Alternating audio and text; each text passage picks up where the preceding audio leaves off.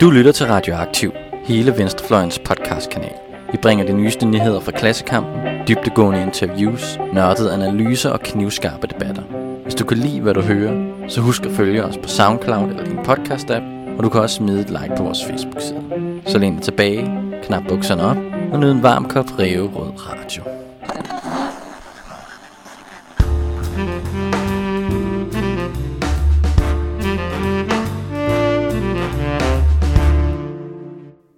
Velkommen til podcasten Venstreorientering. Mit navn er Kjartan, og jeg udgør et lille tandhjul i den analytiske maskine, der hedder Systemkritisk Netværk. Hvis ikke du har hørt om os før, kan jeg fortælle, at vi er et netværk af personer, som forsøger at styrke den kritiske venstrefløjs argumenter og påvirke den offentlige debat i en mere solidarisk retning. Til det formål har vi blandt andet den her podcast, hvor vi viser, hvordan alt, der sker rundt omkring i verden, kan og bør forstås med kritiske briller. Vi gennemgår det danske og internationale nyhedsbillede for at finde historier, vi kan behandle fra et kritisk perspektiv. Velkommen til, og god fornøjelse. Ja, ja, så problemet er vel, at, at det bliver noget, folk gør for at hæve det sig selv. Altså hvis de, hvis de hele tiden skal fremhæve, at, at de har travlt med et eller andet, og fremhæve, hvad de har travlt med. Dyresex er mega ulækkert, men at det er det, vi slår ned på, hvordan søer bliver insemineret på bestemte måder. Tag den, kapitalisme.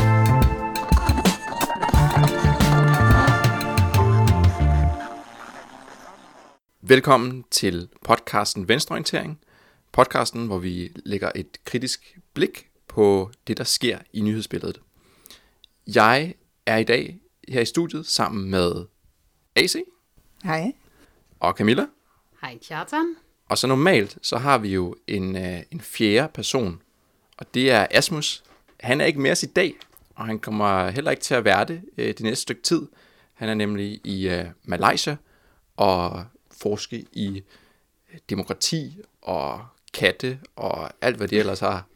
Og jeg tænker, er der, er der, er der noget, I øh, har, har lyst til at sige til ham? Nu har vi, vi har manglet ham i, øh, i netværket i et par uger nu, og savner I ham på nogen måder? Hvis jeg nu lytter med, er der noget, jeg har lyst til at sige til ham? Jeg tror så, vi har manglet ham mere med, end et par uger. Det føles i hvert fald som øh, længere tid. Det tror jeg, han bliver glad for at høre. Ja. Ja. Altså jeg vil sige, det sprut, han efterlod hjemme ved mig, det er forsvundet på en eller anden måde, så han er nødt til at komme tilbage snart Og efterlade noget nyt. og efterlade noget nyt. Jamen, øh, det skal jo så være en opfordring til, øh, til Asmus, hvis han sidder i Malaysia og hører det her. Jeg, jeg tænker, at vi også lige kan gøre ham den service og, og måske opdatere ham lidt på, hvad der er sket i øh, den, den kritiske kamp siden sidst. Og altså, jeg vil da gerne lægge ud med at sige, at øh, Brita er blevet fundet. Det er banditterne i habitterne. Øh, ikke. Den whistleblower, som der advarede om hvidvask i Danske Bank, har vi fundet ud af, er blevet øh, betalt og fået at vide, at han ikke måtte udtale sig til politiet af Danske Bank. Så det går meget godt. Man kan sige, det, det går, som man, man lidt kunne forvente. Vi har stadig ikke fået at vide, hvor mange øh, penge Danske Bank giver i støttekroner til øh, partier på højrefløjen. Det er rigtigt.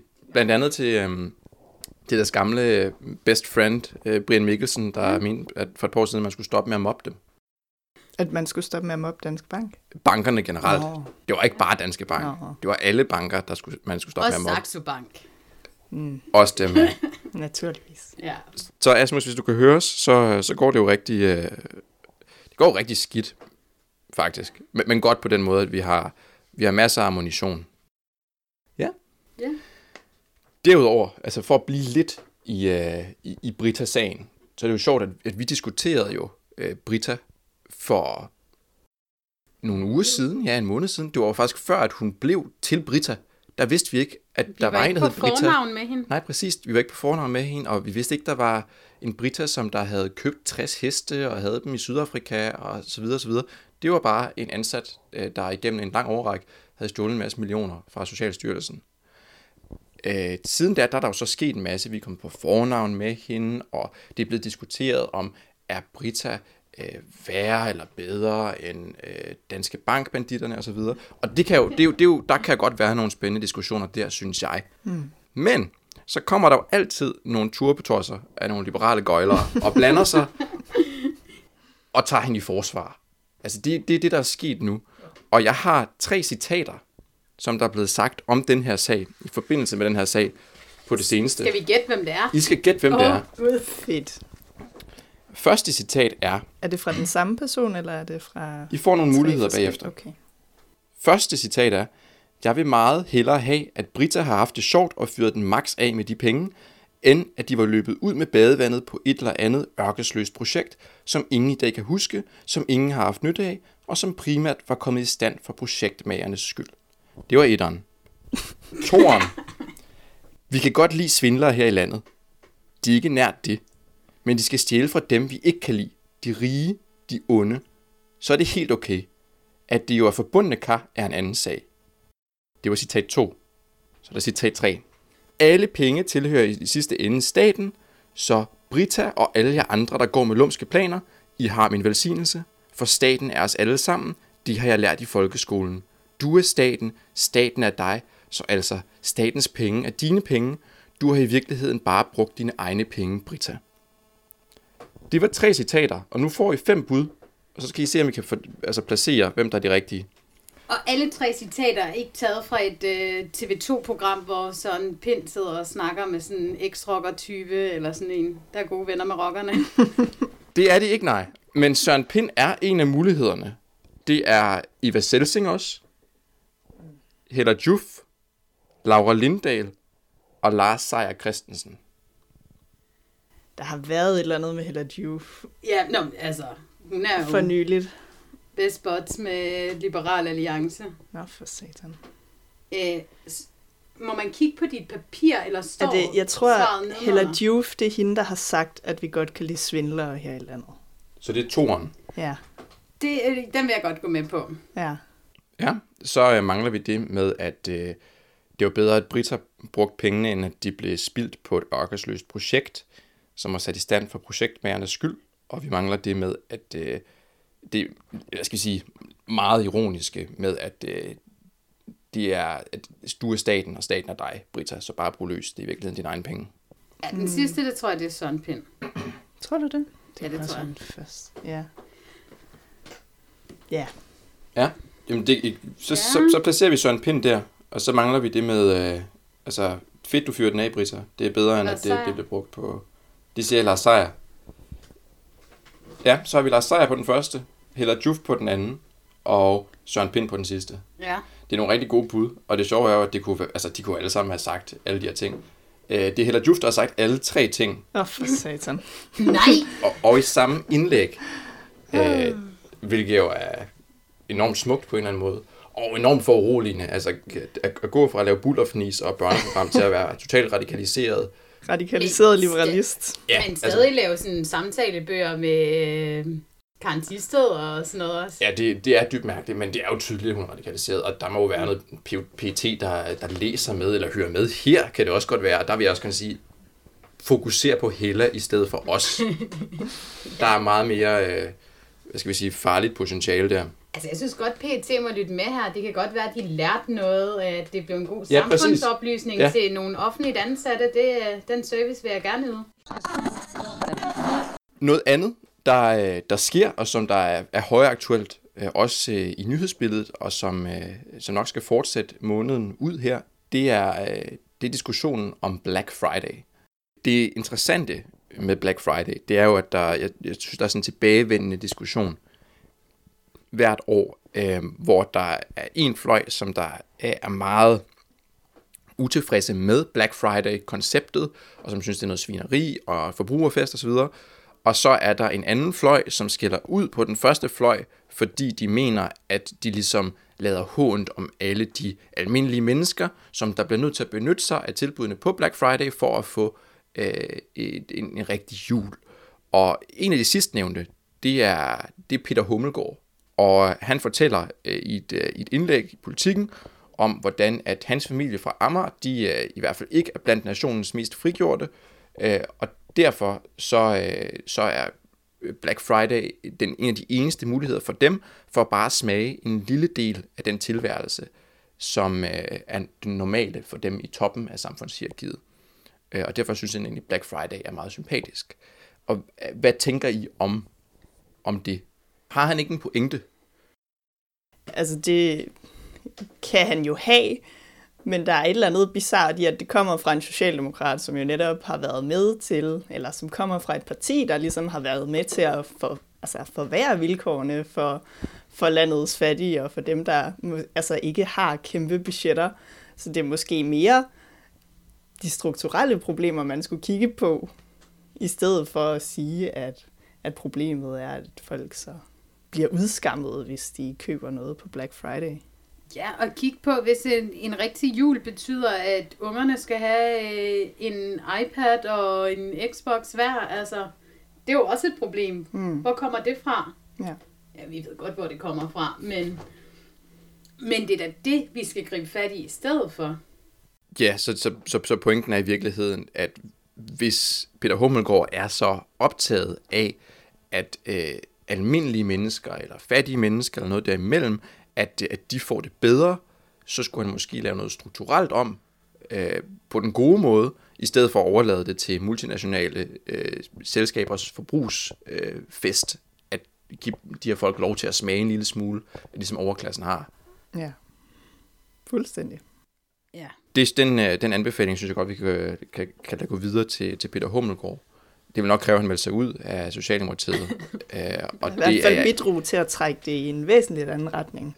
Ja, at det, vil også, det, vil, det kunne være rart, hvis det i det mindste bare var det, som han ville bidrage en lille smule til. Så blev der lige snakket lidt uh, Black Friday. Det første sådan rigtige nyhedshistorie, vi uh, skal i gang med, det er, det er din AC. Og uh, den handler ikke om noget, der er dyrt, men om dyr. Det gør den. I, hvad var det, i starten af måneden var der floreret der en del historier på Facebook om, øh, at Tobias Dybvad, komikeren, var blevet anmeldt til politiet øh, for dyreseks, eller for brud, for brud på dyreseksloven, ikke? Øh, af et medlem af Veganerpartiet.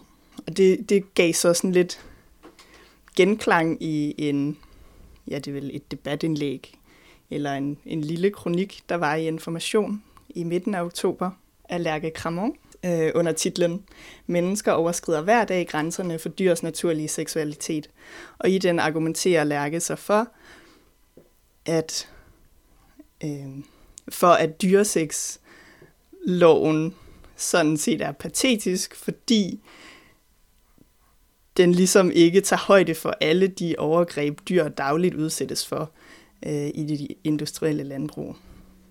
Jeg tænker, at der er et, øh, et godt potentiale for en kritisk diskussion i det her oplæg til debat. For hvordan er det egentlig, vi betragter dyrene i det kapitalistiske system? Øh, og hvilken plads tænker vi egentlig, de bør have øh, i vores sådan, kritiske kampe? Øh, og der, der har vi måske lidt forskellige udgangspunkter. Er det fordi Camilla er fra Jylland?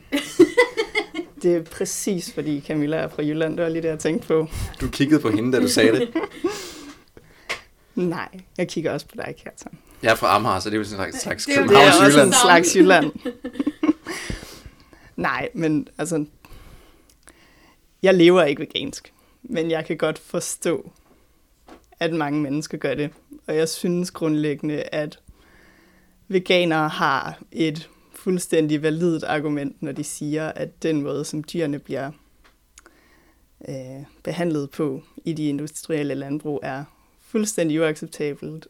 Og så kan det godt være, at jeg så kan købe biodynamiske æg, eller æg, der er anbefalet af dyrenes beskyttelse, og mælk, der er anbefalet af dyrenes beskyttelse, men der er jo stadig et, et grundlæggende problem, synes jeg, i at de her dyr bliver holdt indespærret på den måde, de gør. Ja, jeg er helt enig, også selvom jeg er fra Jylland. det var ikke, fordi du er jyde, Camilla. og jeg lever ikke vegansk, og jeg lever heller ikke vegetarisk, men jeg synes ligesom dig, der er virkelig mange gode grunde til det.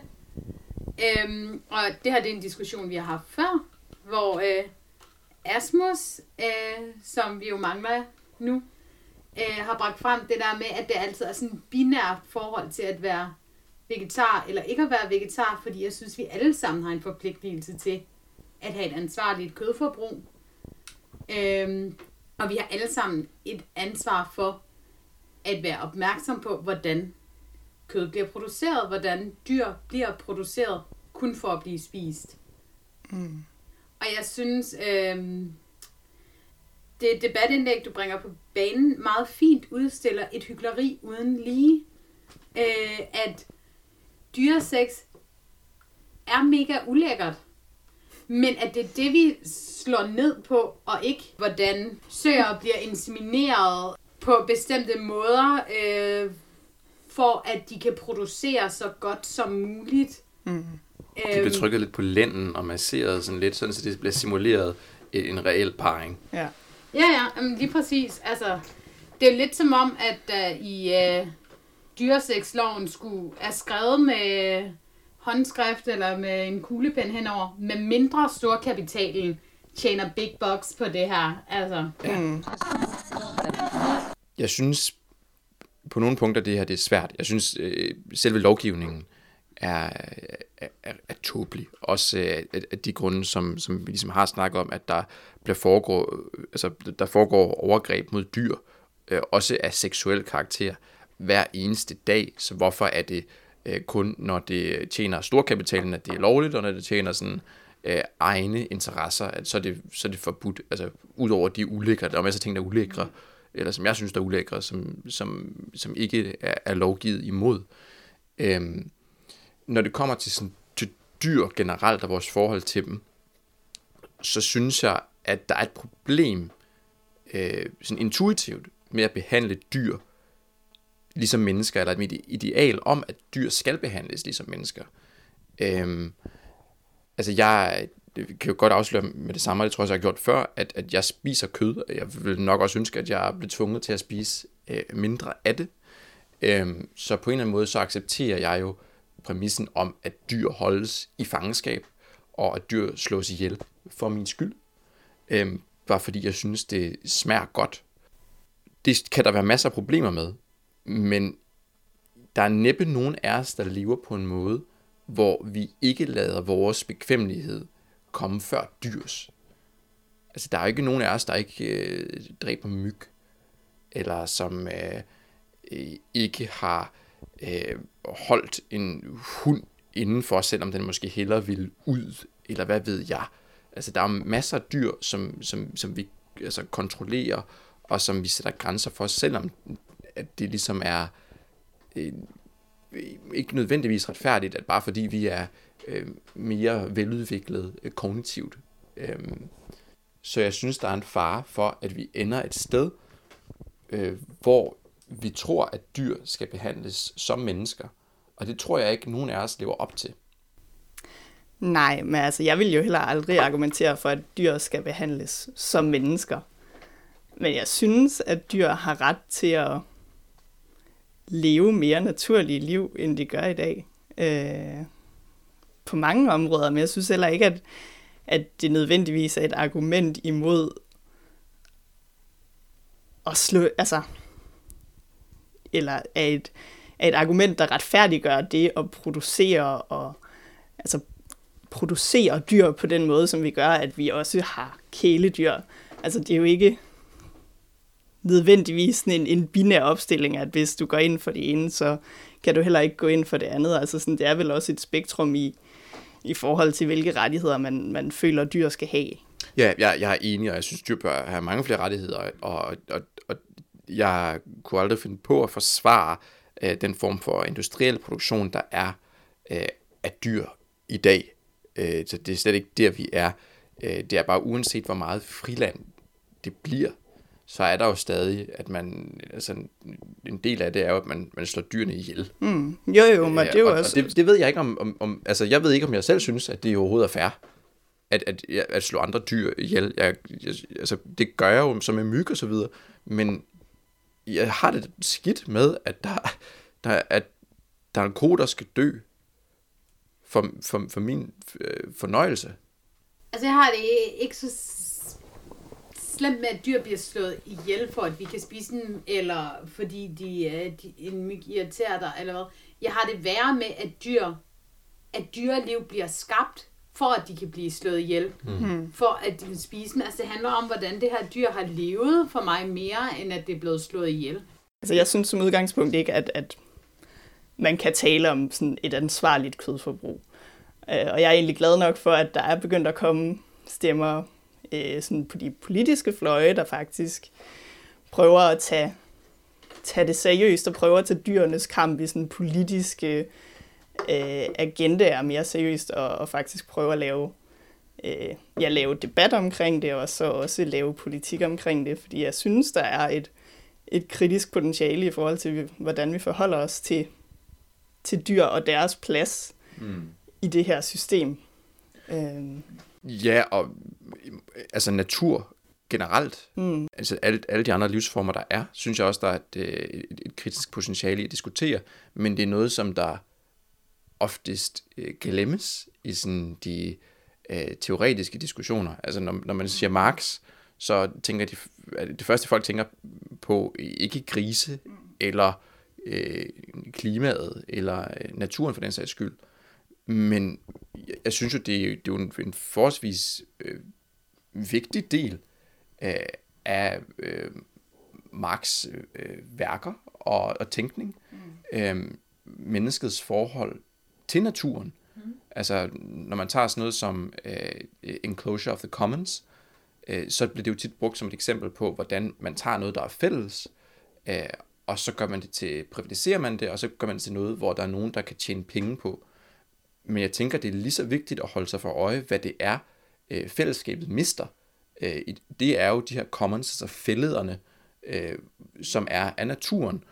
Mm. Um, og og Marx øh, beskriver selv, øh, hvordan øh, at øh, mennesket er en, en, en, en del af naturen, og hvordan øh, naturen øh, er en forudsætning for menneskets liv. Og det øh, gør han flere steder, øh, og det er noget, som ikke rigtig er blevet behandlet, øh, synes jeg, sådan øh, politisk kritisk. Øh, så, så jeg synes, der er et stort potentiale øh, deri, øh, til at, øh, at diskutere vores generelle forhold til øh, naturen og til dyr osv. Ja, og sådan, altså konsekvensen for, for andre væsener også af, at vi nu er eksisterer i et kapitalistisk system, mm. ikke? Og sådan ved, altså, faktisk tage seriøst, at det også medfører lidelse, ikke bare for mennesker, men, men for mange andre væsener også. Og det er jo også absurd, at det ikke er noget, der er blevet taget op, eller bliver brugt mere, når vi bogstaveligt talt er ved at slå hele menneskeligheden og rigtig meget dyreliv ihjel. Mm. Mm. Ja, ja, og, og det, er jo, altså, det, er jo, det, er jo, det er jo gamle tanker, og det, og det står, det står eksplicit i øh, deres kapital, og også hvordan øh, at øh, øh, altså degraderingen og udnyttelsen af jorden øh, er et, et, øh, endnu et af kapitalismens øh, ofre på samme måde som, som mennesket er det, og at øh, der for øh, altså mennesket i øh, kapitalismen, øh, lige så vel som der er en fremmedgørelse over for øh, arbejdet, også ligger en fremmedgørelse over for naturen, øh, som ligesom bliver, at mennesket bliver afskåret fra det og mister den værdi, der er i det. Mm. Øh, og, og, så det synes jeg, der er, et, der er et kæmpe potentiale i, øh, at, at, at få frem og tale frem øh, med, med de kæmpe udfordringer, vi står for, når det kommer til klima og miljø og natur og biodiversitet og, og så videre. Og også vores generelle måde at opføre os over for, for andre dyr på. Mm. Ja. Det, er jo, det er jo, I virkeligheden så er det jo, altså, øh, øh Marx jo meget sådan, øh, egalitær, ikke både mellem mennesker, men også mellem mennesker og naturen, øh, i modsætning til alle mulige andre øh, filosofer, der har behandlet menneskerne som en slags overrace. Mm. Ja øh, i forhold til naturen. Det man skulle holde styr på den. Øhm, så det synes jeg er sådan et, et glemt kapitel i, ja, øh, i, jamen, i marxismen. Og det er jo en, en interessant diskussion, det her med, altså nu har vi alle sammen baggrund i antropologien, så vi kan godt forstå ret intuitivt det her med, at, at det er en konstruktion, ikke det her hierarki, hvor mennesket ligesom svæver op i toppen. Det er, jeg tror, det er Tim Ingold, der ligesom snakker om paradokset i, at mennesket er det eneste væsen, der kan bevæge sig ind og ud af dyrekategorien. Så mm. hvis man kigger i ordbogen, er der to definitioner af dyr, og den ene inkluderer mennesker, og den anden gør ikke. Altså, Så som det eneste væsen skiller, skiller mennesket sig ud. Men vil indgå så sige, en elefant er lige så forskellig fra ja, en kat, som et menneske er forskellig fra en kat. Så alle væsener har egentlig deres egne særenheder, som gør, at, at de skiller sig ud. Så det bliver sådan en måde at placere væsener i et, altså sådan i et plan i stedet for et hierarki. Ja, og man kan sige, det er jo et, et, et, et klart argument for, hvorfor at vi skal behandle omverdenen og dyr øh, med større respekt, og måske også endda med den der form for respekt, som jeg ikke tror, vi kan leve op til, hvor vi er ligeværdige.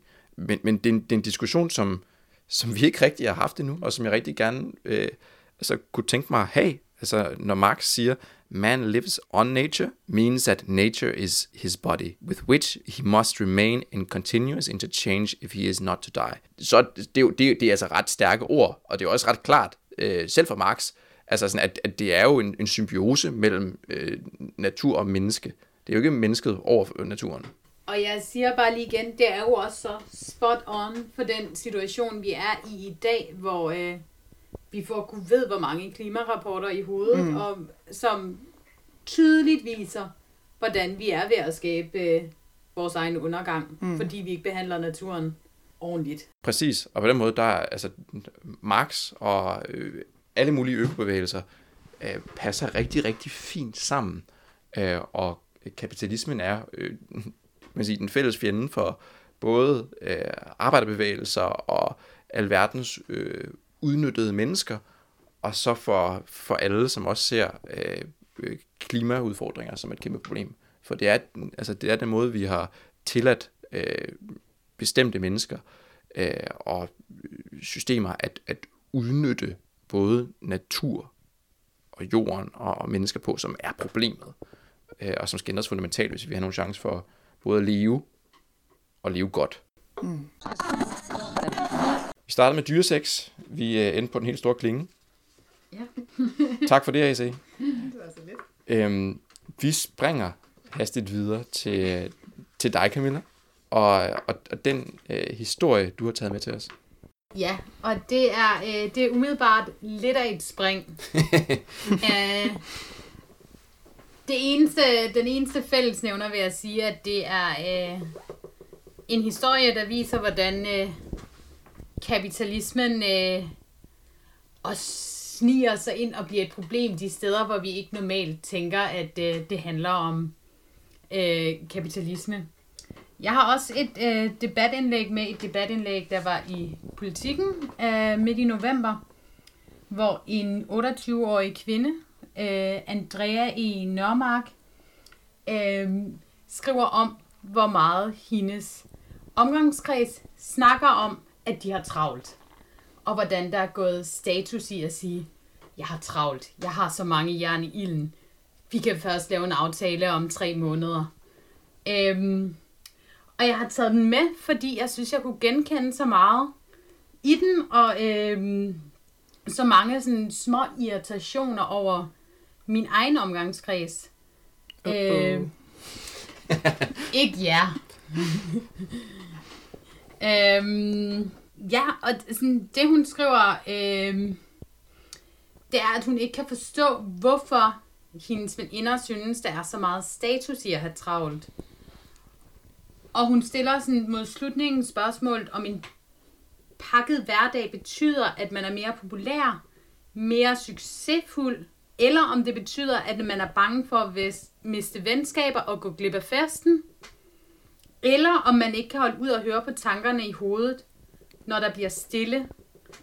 Øh, og det er egentlig der, jeg gerne vil starte diskussionen, fordi jeg tror, vi alle tre kan øh, genkende det der med, at vores øh, jævnaldrende altid snakker om, hvor travlt de har, og hvor mange ting de skal nå.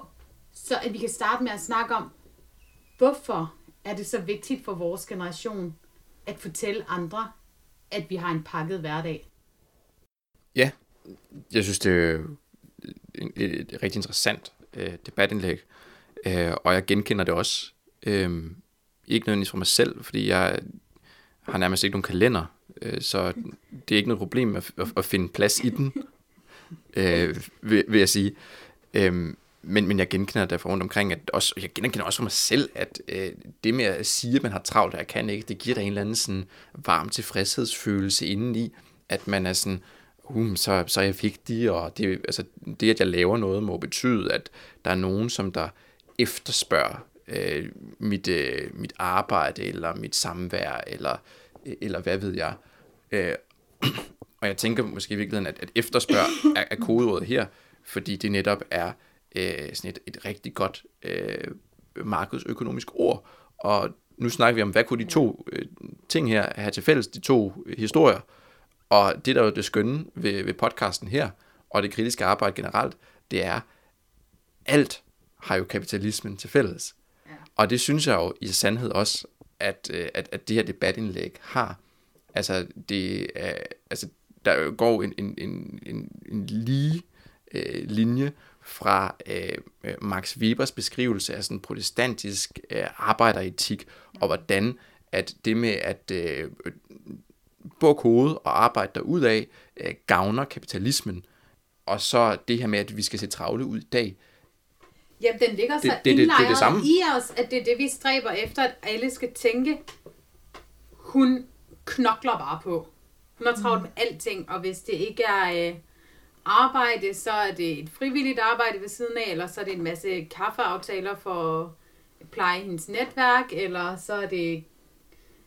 I don't know what. Men det er jo netop fordi, man, man, man er efterspurgt i det tilfælde, yeah. og det fineste øh, en vare, som vi jo alle er i kapitalismen, Øh, kan være, det er jo at være efterspurgt. Så har den netop en, en værdi, øh, og det er jo, jeg synes jo, at det her det er, et, øh, det er et eksempel på, man er jo, man er jo i høj kurs, man øh, producerer øh, noget, og, og, og det er jo ligesom sådan, det er jo det ideologiske ved det her, det er, at, at vi har øh, opbygget et system, og det er i øh, sådan på altysærsk vis nogle, øh, stats apparatuses, øh, som der interpellerer os gennem uddannelse og sociale interaktioner, øh, og øh, så videre, så videre, som øh, disponerer os for at tænke på bestemte måder, deriblandt at tænke, at øh, det, der er værdifuldt, det er, hvis man producerer noget, hvis man er i gang hele tiden. Og stillstand, det er jo det modsatte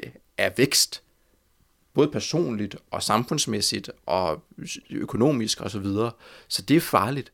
Og det er jo det, er jo, det, er jo, det, er jo det mønster, det er jo det er den måde at tænke på, som der ligger så dybt i os alle sammen, at øh, selvom jeg betragter mig så øh, blodrød som en blodappelsin, så, så, så øh, øh, tænker jeg jo på samme måde. Jeg agerer på samme måde. Øh, og det er jo frygteligt, men det første skridt må være at blive bevidst om det.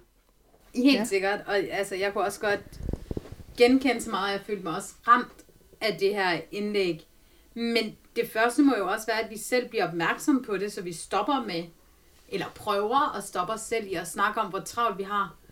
Altså jeg synes som udgangspunkt ikke, der er noget galt med at sige, at man har travlt, fordi det er jo ligesom et grundvilkår for mange, der arbejder og som studerer. Og sådan. Mm. Altså sådan, der er et eller andet med, at folk har virkelig travlt, og det er jo så også, fordi man indgår i det her system, hvor man skal præstere så meget som muligt, så hurtigt som muligt.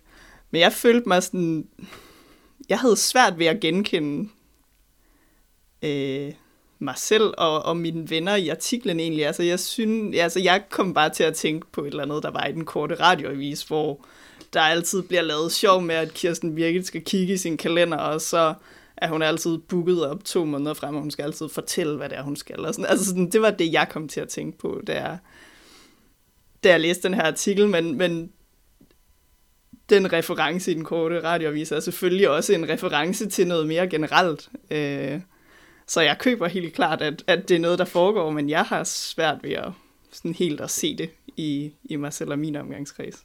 Altså jeg vil også bare lige sige, jeg bebrejder ingen for, at de har travlt, eller at de siger, de har travlt.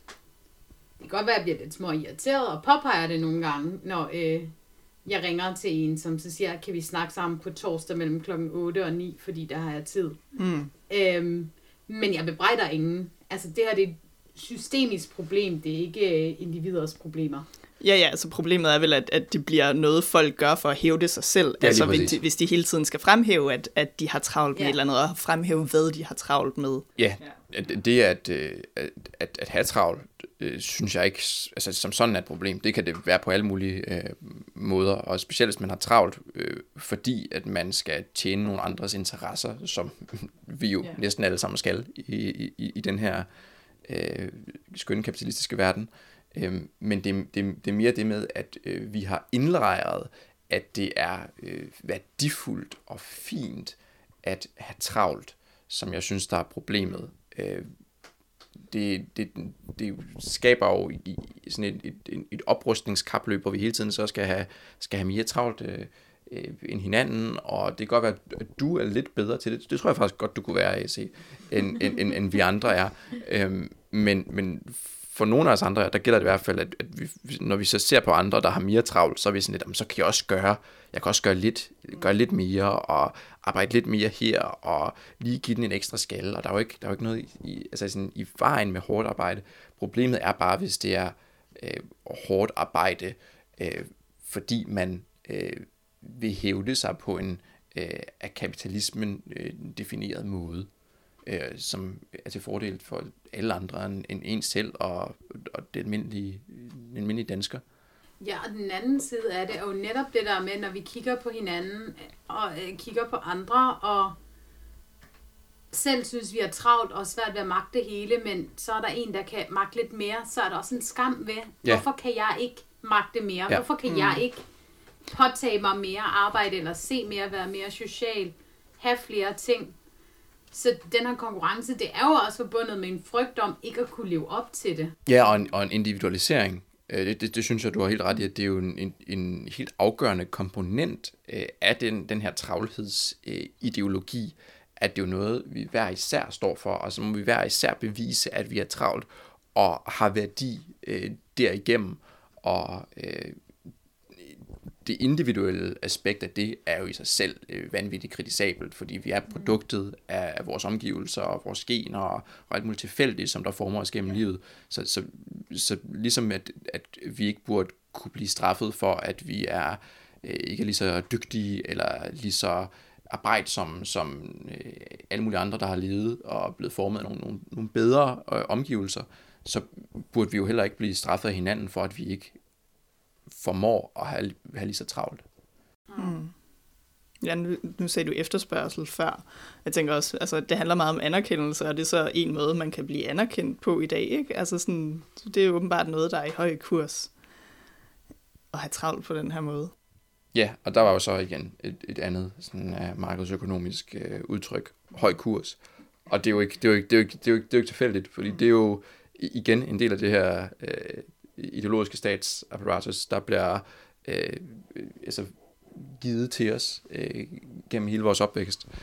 Um, så det er jo sådan, vi tænker i, og det skal der jo så gøres om ved, jeg ved, og jeg ved ikke, om vi skal gøre det ved at øh, skælde hinanden ud, når vi har travlt. Måske er det bare dig, AC, der skal skælde os ud, når vi har travlt. Jeg skal bare spørge dig, hvorfor er det, du siger, du har travlt lige nu, Kjartan? Er det, fordi du gerne vil anerkendes? Ja, det synes jeg er en rigtig god idé. At, at ligesom rive det ideologiske slør væk. Ja det, det, det tror jeg er en, en rigtig god måde at gøre det på. Og ja. så skal vi altså også blive bedre til at stille nogle andre spørgsmål til hinanden mm. nogle gange. Hvordan går det? Hvordan går det på arbejdet? Sådan spørg, ja. hvad er der sket af gode ting i dit liv? Hvad har kvalitet for dig? Hvad nyder ja. du for tiden? Har du altså, læst noget spændende? Ja. ja, lige præcis. Eller har du lavet ingenting? Det, det sidste, som jeg tænkte, vi skulle diskutere i dag, det var øh, Rasmus Paludan, og historien om, hvordan at den her øh, højrefløjs ekstremist øh, ligesom har, har bredt sig ud over øh, forskellige medieplatforme. Rasmus Paludan var jo tidligere øh, med i Nyborgerlige, øh, og allerede nåede at blive smidt ud derfra, fordi han, øh, han forudså, at øh, der ville komme en blodig krig mellem øh, det, han kalder danskere, og så øh, alle dem, som der er lidt brune i huden. De er nogle fremmede, ikke? Ja, jeg ja. skulle lige til at sige, jeg tror ikke, han brugte det udtryk, alle dem, som er lidt brune i hovedet. Jeg tror, han kaldte dem fremmede. Det tror jeg, du kan have meget ret i. Øh, jeg har svært at finde helt rundt i den der højrefløjs lingo. Øh, han var i hvert fald ikke glad for dem, og han, blev, han, han forlod øh, Nyborgerlige og stiftede så øh, partiet Stram Kurs. Og øh, nu turnerer han jo så hele landet rundt. Øh, og altså til demonstrationer, øh, specielt i boligområder, hvor der bor mange af anden etnisk herkomst end dansk. Og øh, her øh, stiller han sig op, og så siger han en masse grimme ting, og kalder dem for øh, homomuslimer, og alt, hvad han ellers synes, der er sjovt, og siger, at de skal, skal skride hjem, og de er kriminelle, og jeg ved ikke hvad. Og det er jo i sig selv øh, ikke særlig nyhedsværdigt. Alligevel så formår han jo at være i både politikken og øh, overalt på sociale medier, og på YouTube har han rigtig, rigtig mange 100.000 views, øhm, og rigtig mange øh, unge, sådan helt ned til 7-8 år, de kender ham, og de imiterer ham. Der var også øh, ekstrabladet beskrevet, hvordan der var øh, børn i en skolegård, der havde leget øh, Paludan mod indvandrerne. Så det, det, det er noget, som der, øh, som der virkelig sætter sig og i, i, i unges hoveder, øh, det som Rasmus Paludan siger, eller hans tilstedeværelse. Og det gør det ikke mindst øh, igennem øh, de sociale medier, hvor han livestreamer alle de her øh, demonstrationer fra, og hvor han jo så siger de her vilde ting. Altså, hvis man ser klip fra de her øh, demonstrationer, så dukker der store skare af, af unge op, også som kommer tilrejsende fra, fra andre byer, for at få taget selfies med ham, og for at få hans øh, autograf, og så videre, og så videre. Og det er jo ikke fordi, de er øh, nynazister, men fordi der er noget spændende i det her. Og det jeg godt kunne tænke mig, at vi snakkede om, det er, hvordan øh, vi som øh, kritisk venstrefløj øh, modarbejder den her måde, som øh, Rasmus Paludan bliver øh, kendt på. Fordi det er jo ikke bare, øh, altså, det er jo ikke bare sådan en standard højrefløj. Det er jo ikke bare øh, Dansk Folkeparti, øh, som der for, for her, hvor jeg sidder, øh, primært består af folk, der er frustreret over, hvordan verden øh, hænger sammen, og så, øh, så retter man vreden det forkerte sted hen. I Rasmus Paludan, der har vi jo et enormt øh, farligt øh, og altså sådan virkelig, virkelig dybt racistisk øh, ideologisk udgangspunkt, og så har vi en helt ny måde, at den bliver formidlet på blandt børn og unge. Så hvordan modgår vi det?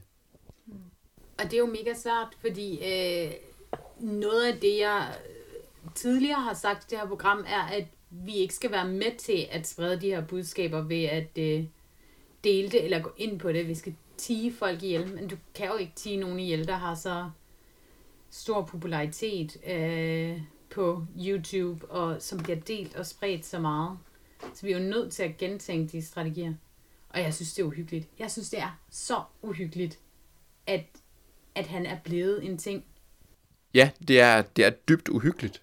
Øh, og jeg er sådan set enig i det her med, at, at ignorere det ikke nødvendigvis fungerer. For det tror jeg rigt, faktisk, der er rigtig mange, der har forsøgt at gøre. Men så er det jo bare vores børn, der i stedet for, når de sidder ja. på computeren, øh, falder over ham på, på YouTube, eller på øh, nogen, der har lavet en øh, rap ud af det, han har sagt.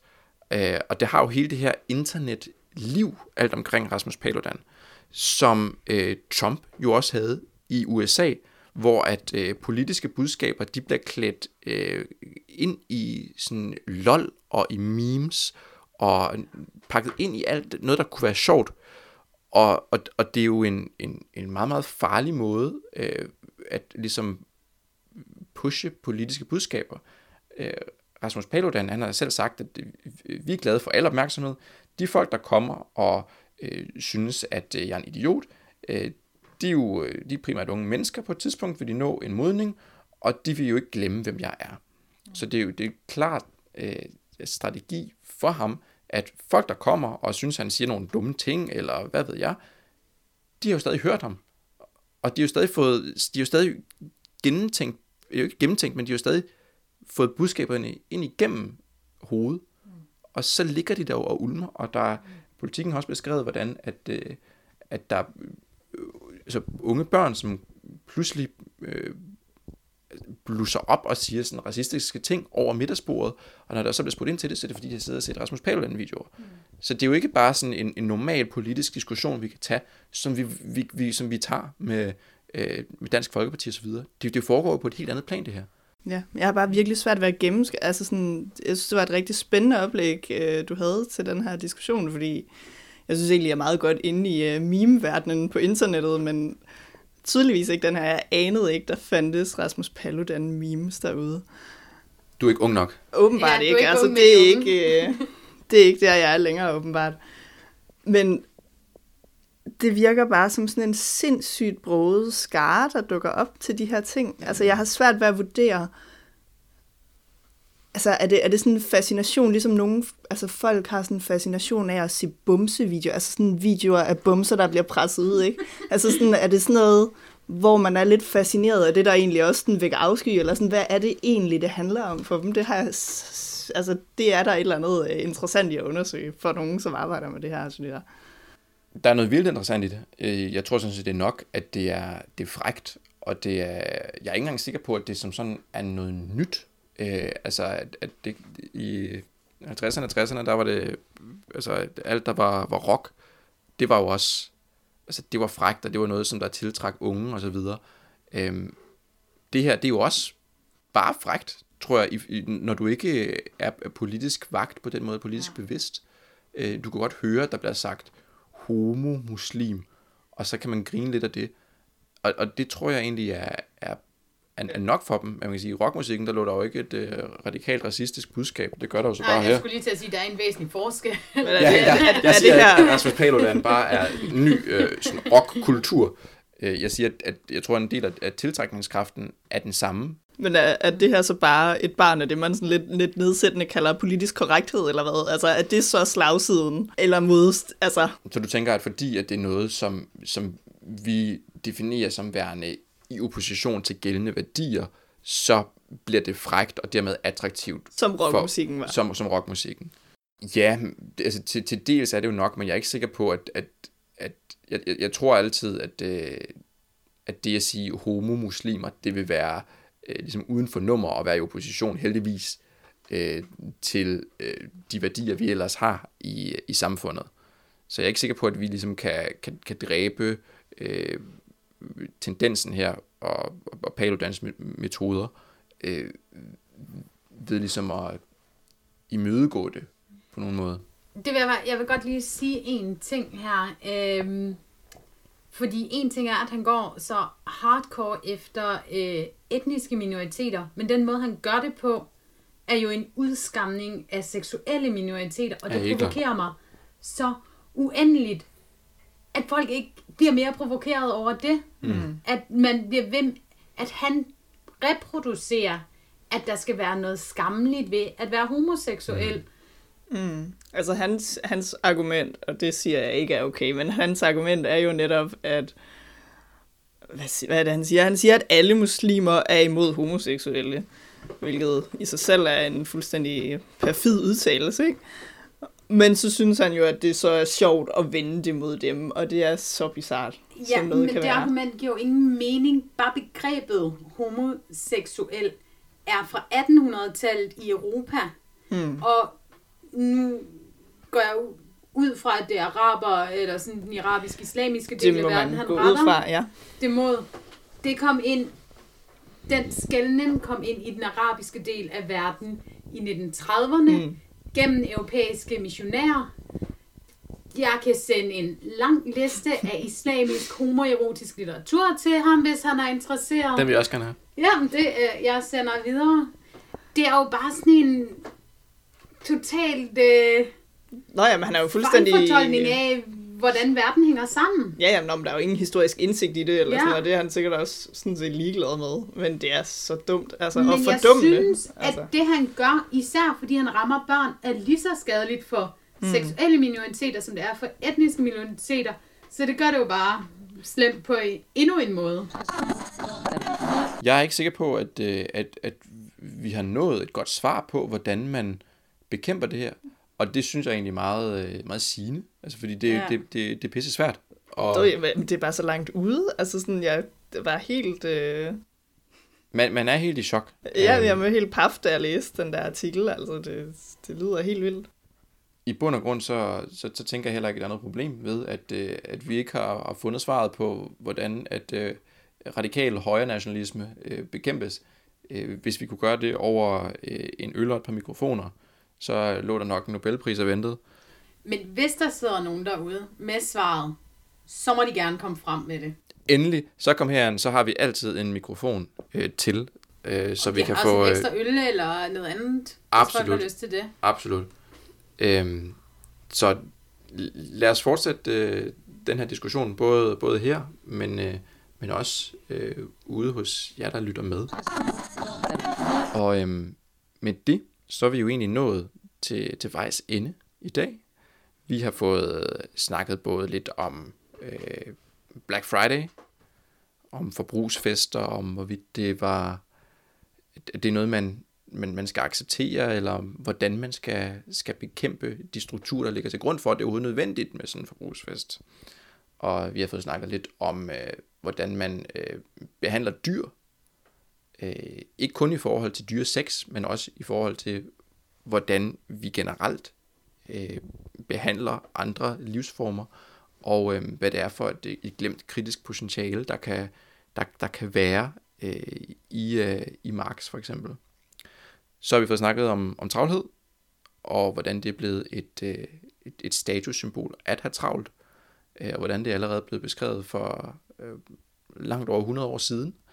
Øhm, og så til sidst har vi fået snakket lidt om Rasmus Paludan, og måske ikke fundet en løsning, men øh, i hvert fald fået luftet nogle tanker om, hvad det er, der foregår, øh, når Rasmus Paludan han kan tiltrække så mange unge mennesker til sine øh, fordummende demonstrationer.